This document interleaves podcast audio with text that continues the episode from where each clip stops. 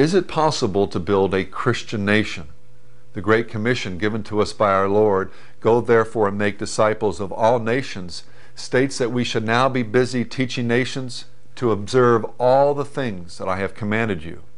Note that Jesus stresses making disciples of nations and not merely saving individuals. Jesus tells us here that evangelism also includes obedience to all that I have commanded you. In other words, obedience to God's law. In this segment, we'll explore the greatness of the Great Commission, the idea that successful evangelism includes nation building, teaching the nations of the world to obey Christ. When many people hear talk of building a biblical or Christian nation, they equate this idea with civil government run by the church. Many fear the church taking over the government, and rightly so, because they correctly understand that a nation run by a particular church or religion could lead us to tyranny. But when we speak of building a Christian nation, we are talking about restoring a republic based upon laws and moral principles found in the Bible. We are talking about nothing more than restoring the form of government many of our nation's founders intended. Our goal is not a state run by the church, but a nation that accepts and honors biblical law.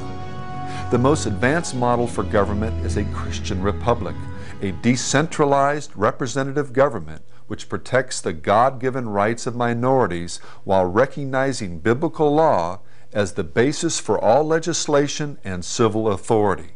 We should understand that the Puritan model did not lead us to a utopia or a perfect society, but it was a necessary first step in the successful founding of our nation.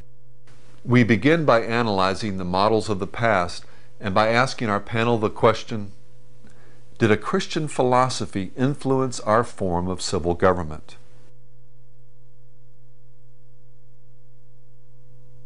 Throughout history, there have been three political parties. One is the party which believes in the sovereignty of God, and today I work with such a party, the U.S. Taxpayers Party. The other is a party which believes in the sovereignty of man and man's reason, uh, and libertarians are of that view. And the third is every other party which believes in the sovereignty of the state that the state is God walking on earth. That philosophy came into full flower in the 1960s during the presidency of Lyndon Johnson. And uh, during that presidency, uh, every perverse cause from which America now suffers received federal funding. And we saw the federal government becoming uh, the provisioner of the forces of cultural disintegration and social chaos in our country. The federal government has no role as an instrument of salvation. Uh, salvation uh, is by the blood of Christ and by faith in him, but in him by God's grace. Uh, but government should stop being an instrument of moral degradation. I had uh, the opportunity to be a fly on the wall during a period of extraordinary change in America in the uh, early 60s mid 60s during the Johnson administration when they were launching the Great Society. I was the chairman of the Republican Party in Boston, and uh, I spent a lot of time in the black community in Boston. And I saw how federal funds were being used to destabilize the black family, to promote the notion of welfare rights, to promote abortion, homosexuality, the idea of quotas, forced busing, uh, things of that kind. I saw how the black churches were destabilized with federal funds. I saw federal funds going to radicals of uh, very left wing beliefs. As director of the U.S. Office of Economic Opportunity, I came to see exactly how that was being done, and I worked very hard to persuade President Nixon to veto the continuation of that funding. Tragically, President Nixon, like all of his successors, not only signed into law additional appropriations, uh, he, in, uh, he in fact uh, created new entities that did more harm so did his successors. And as we see the federal government's budget grow year after year, more and more of this money is being used to fund uh, people who are evangelists for ideas which are antithetical to the founding Christian premises of the United States of America. Congress has the right and the duty to set policy in areas which are assigned to Congress uh, in the Constitution uh, especially in Article 1, Section 8. But the federal government has no authority to act in any area uh, beyond its delegated enumerated powers. Uh, what I particularly object to is the Congress giving money to private organizations which uh, use tax dollars for cultural, ideological, economic, political advocacy, whether it's through the National Endowment for the Arts, the Legal Services Corporation, whether it's to groups like Gay Men's Health Crisis in the name of AIDS education, whether it's to Murder Incorporated, otherwise known as Planned Parenthood, which uses uh, tax dollars to the tune of billions over the years to advance uh, its uh, agenda of promiscuity and, and liberal abortion. Uh, that is not only morally wrong, it's completely unconstitutional. And if you want to think about, if you want to ask the question, what should a, our political life be like? Doesn't it make sense to go back and say, okay, here's Israel, about to enter the promised land, to become a new nation that God has established, and to think, wait a minute, this is a nation that God has established. Now, I affirm there are distinctions. We're not Israel. But certainly, this would be a place to go to find some wisdom about what states are supposed to be like. I recently uh, uh, wrote a little piece uh, for my newsletter in which I raised this point. Did you ever notice in God's establishment of Israel that God establishes an executive branch in uh, the king to execute his justice? He establishes a judicial branch, but there's no legislative branch, no third body there. Why is that? Well, it's not there because God already wrote the laws. If you have just laws, why do you need more laws? Why do we have legislatures in Washington? Is, has life changed so much that we have to have new laws all the time? And if you go and look at the Federal Registry, the list of all the laws and regulations in Washington, it's growing astronomically, which is again a reflection of the intrusion of the government in our lives. So, you know, to think Christianly, go and, and take a look. You might have to make some distinctions.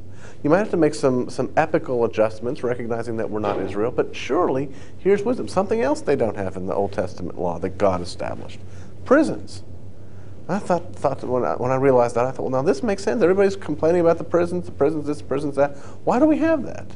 And now we have people like Chuck Colson, uh, expert in the prisons, saying, you know, we need to have a, a program of, of restitution. Well, where did he get that idea? He got it in the Old Testament here's wisdom. Let's take a look and see what, what they did. And what you'll see there, uh, apart from these kinds of things, is essentially an extremely limited government that does what I'm talking about protecting life and property. One of the things that I think most people misunderstand about Christian Reconstruction is first that it is nothing new.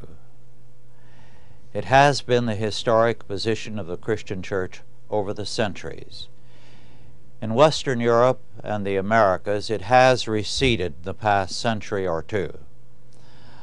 But it has been the Christian way of life. Then what we have to understand is that in our time we've had a totally false picture of reality, a top-down view of whatever faith it is that people hold. That uh, we have to capture the upper echelons of society or the machinery of the state and impose something on the people. We have never had a more top-down culture for about 1500 years since Rome fell. And Rome fell because it confused, as William Carroll Barclay, uh, Bark said, uh, simplicity with efficiency. In other words, they simplified the state. They centralized more and more, as though that were the answer. And the more they centralized, the more they destroyed the fabric of society. Well, we are following the Roman pattern. We are centralizing as though that were the answer, and we're destroying society. Now, as Christians, we believe that the basic starting point is the regeneration of man. Then man takes and applies that faith. For us as Christians, the basic government is the self government of the Christian man. Then the basic governmental institution is the family. This means that every father and mother will be more important in the sight of God than heads of state because he controls children, property, and the future. Then, third, you have the church as a government. Fourth, the school is a government. Fifth, your job governs you and is a government. Then, sixth, society governs you with its ideas, its beliefs, its standards. And seventh, one among many forms of government is the civil state, civil government. Today we are implicitly totalitarian. We speak of the state as the government.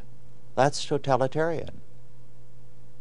So we have to rid ourselves of, of such things. The Christian theonomic society will only come about as each man governs himself under God and governs his particular sphere. And only so will we take back government from the state and put it in the hands of Christians. The words covenant, compact, and constitution are all closely related terms.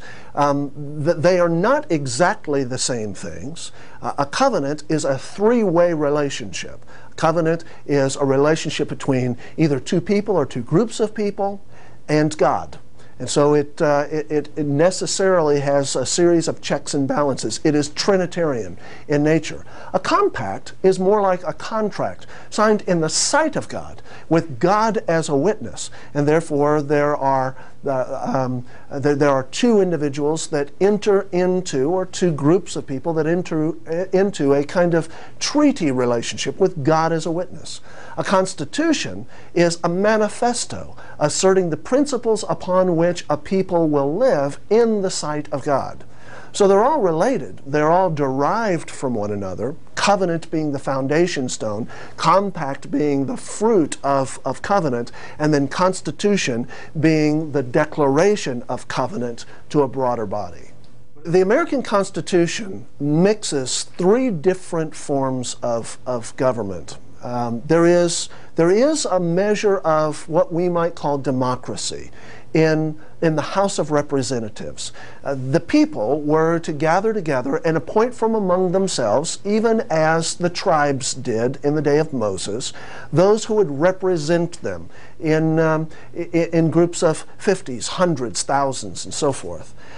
Uh, then there is the, the Senate. Uh, the, the Senate is uh, a, a covenantal body that was to be elected uh, from out of the state legislatures. So the representatives themselves would choose representatives from among them. Um, so this is a kind of oligarchy in a sense. Um, then you have, you have the judicial and, and the executive branches, which are a form of aristocracy or even monarchy. Um, again, deriving from certain biblical precedents, uh, the, the precedent of the king, the precedent of the, of the heads of the families. So, so in American government, we actually draw from a number of different traditions of governmental structure in the scriptures.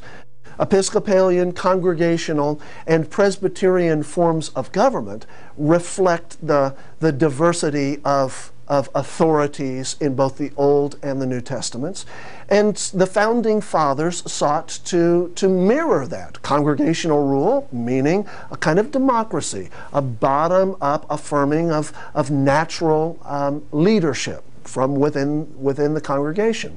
Um, Episcopal forms of government are, are appointive, uh, much more um, along the lines of elitism, uh, aristocracy, or monarchy. And then Presbyterian forms of government are, are representative. Again, the Founding Fathers drew on all of these as they attempted to create uh, constitutional standards uh, for this country. Reformational thought, uh, Puritan thought, has influenced our form of government and the nature of our culture in virtually every way imaginable. In the way that we present our debates, Uh, the debates in Congress and Senate are, are actually ordered according to the, uh, the standards of general assemblies in the, uh, the various synods and councils of the church. And that's the way Robert's Rules of Order actually emerged. Um, the, the, architecture of our public buildings, the, uh, uh, the um, the invocation of prayer at the beginning and the end of every session of, of uh, the legislature. All of these things are actually derived out of Reformational Puritan thought, life, and practice. Solomon, in all of his wisdom. Remember what Solomon said. He said, Wisdom was the principal thing, therefore get wisdom. And in all thy wisdom, he said, get understanding. He spoke in Proverbs 29, verse 2, that when the righteous are in authority, the people rejoice, and yet when the wicked beareth rule, the people mourn. Well, it's my observation America's been mourning in a, in a certain political sense now for just about 140 years. And it's getting worse and worse. And uh, frankly, I'm a little amazed and uh, not a little uh, appalled at how we could have missed this nugget of truth found in Proverbs 29, this idea that when the righteous are in authority, the people rejoice. I am now convinced uh, that when we lost our covenantal worldview and Christians began their long, slow retreat back into the Christian ghetto we call our church, the wicked rushed into the vacuum called politics. No wonder politics became very dirty. Well, we're working right now, night and day, up here in Leroy, Ohio, at Shiloh Christian Church to arrest that slide. We believe, yes, politics is dirty, but it's only dirty for one reason Christians abandoned it. We believe there is no endeavor, human endeavor, that is outside of the jurisdiction of our King, of our Savior, the Lord Jesus Christ. And so, what we're doing is raising up from among our own midst, once again, citizen legislators like Ron Young. Now, what we did uh, to get him elected, and all the glory and the credit goes to Jesus, but he uses earthen vessels, weak people like ourselves. We plotted a strategy, we picked an opponent, we put in 12 phone lines in his basement, we hired someone who knew how to do these things, and then we recruited the members of our church. And for just about the better part of a year, we came to his basement, we got on those phones, and we called every registered Republican voter and independent voter in the district we were trying to get him elected. And something very strange happened. We defeated a five time inner circle Republican governor, kind of incumbent, by this unknown named Ron Young. It was a miracle. And what we felt God was doing was trying to show us the truthfulness of uh, Solomon's utterance that when the righteous are in authority, the people rejoice. Now, what has happened in the last two years with Ron in the State House? He has effected a revolution down there. The so called fiscally conservative Republicans, you know, those men who are suffering from PTI, permanent testicular atrophy, or PTA rather, he has, uh, he has been able to put courage into them, backbone into what it is they're doing. Ron is epistemologically self conscious. That is, he understands his belief system. When he speaks, he speaks as a man with integrity, courage, and a worldview. He doesn't take his finger like so many politicians and put it into the air, wondering where the political winds are blowing. No, he goes down there and sets the agenda. He's been down there, and the job he's done in two short years has been nothing short of a miracle you have to believe the scripture and then you have to work. You have to roll your sleeves up. You have to give your money and then you have to labor. In other words, you got to get in the fight. We believe that out of this church of 275 people, there are going to come forth from the loins of this church presidents, vice presidents, senators, and congressmen. Why? Because this is what the church did uh, in her beginning. This is what the church has always done, and this is what the church will do again. We understand that Christ was not crucified in a cathedral between two candles. Christ was crucified out there at the town garbage heap. He was crucified in a place where cynics talk smut and where soldiers do their thing. That's where churchmen ought to be. And that's where churchmen will be once again. And that's where we're going. There's great consternation and controversy about what Christ's lordship actually means in the real world. Most Christians will not argue with the fact, and I say most, with the fact that he does rule our lives, that he is the ruler, the Lord, the king of our lives. They may even go so far as to say he's the king and the ruler and the Lord of their families. Maybe If you stretch them far enough, they're church. But much beyond that, the idea of Christ's lordship begins to fall on deaf ears. And the retort you often hear revolves around the time period when Christ is there before Pilate's inquisition. And he says uh, to Pilate, My kingdom is not of this world. We have to put that in context, however.